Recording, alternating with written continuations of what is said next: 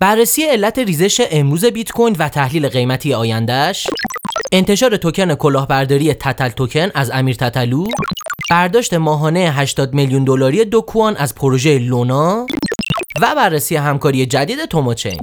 لطفاً برای بهتر شنیده شدن ما پادکست رو لایک و برای دوستان علاقه‌مندتون ارسال کنید.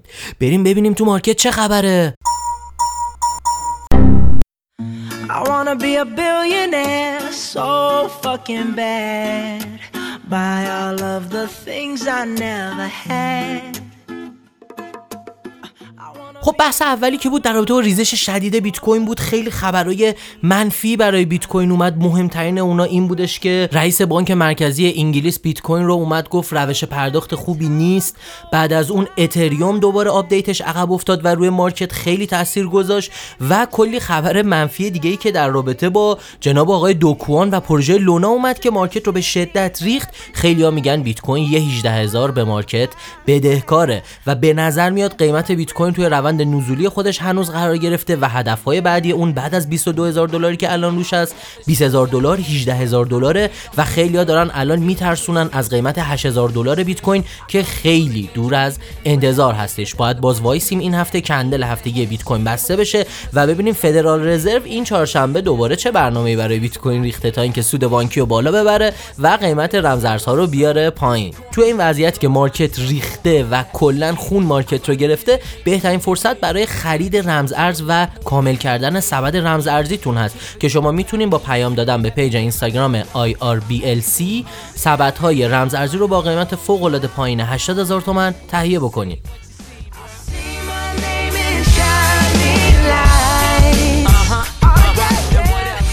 خب بحث بعدی که خیلی ترند شد توکن تتل توکن بود و خیلی جالب بود. جناب آقای تتلو یه فن توکنی رو راه اندازی کردن و در رابطه با اون صحبت کردن که از همین الان تر کاملا مشخص پانزی هستش، یعنی به صورت هرمی هست. شما میرین یه سری توکن میخرین، چند نفر دیگر رو معرفی میکنین، اونا میان توکن رو میخرن و همینجوری این مجموعه میره جلو و هیچ کار خاصی توی مجموعه انجام نمیشه چون توکن هواداریه و اصلا قرار نیست کاری انجام بده و یه همچین طرحهایی اصلا توصیه نمیشه. لطفاً به دوستای خودتون هم این هشدار رو بدین و حتما اگر میتونین این پادکست رو براشون بفرستین تا مطلع بشن و درگیر پروژه کلاهبرداری و پانزی و هرمی تتل توکن نشد.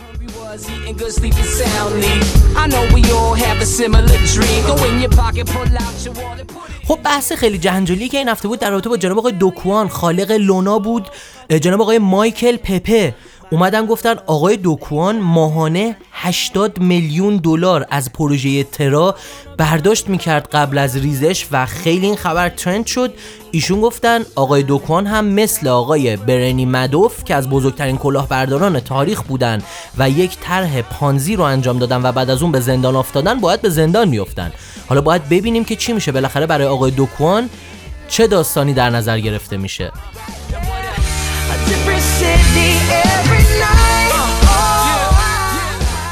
یه خبر ترند دیگه که این هفته بود و توی ایران خیلی روی گوگل ترند اومد بالا توموچین بود. رمز ارز توموچین که یه همکاری خیلی جدیدی رو داره با نوولت انجام میده. خیلی قابلیت‌های زیادی هست. از 9 تا 16 ژوئن هم با تخفیف بالا میشه توموکوین رو اونجا خرید و فروش کرد و جالبه که 330 تا asset برای سواب در نظر گرفته شده برای توموچین روی این کیف پول و دیگه خیلی قابلیت زیاده، یعنی هر ارزی رو میتونین به توموچین تبدیل کنین یا توموچین رو به هر ارز دیگه‌ای 330 تا اسست تبدیل بکنین. قابلیت خیلی بزرگیه. توی این روزایی که مارکت داره میریزه نباید از توموچین هم غافل بشیم.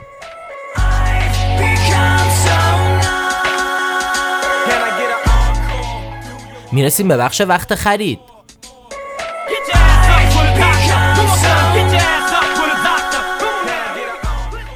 توی بخش وقت خرید ما واچلیستی از رمزارزهایی که معامله‌گران توی این هفته باید در نظر بگیرن خدمتتون عرض می‌کنیم. شما میتونید برای دریافت تحلیل کامل این رمزارزها برنامه تکنیکال شو رو از ایران بلاکچین پیگیری بکنید.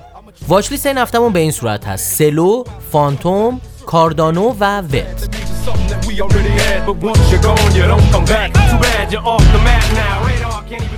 خب این قسمت از برنامه چین پاد هم تموم شد. شما میتونید برنامه ما رو از سایت ایران بلاکچین به آدرس irblc.com و یا از آیتیونز و تمام فیدکچر هاش از جمله کست باکس، اوورکست، پادبین، شنوتو، پادکست گو، پادکست ادیکت و غیره دنبال کنید.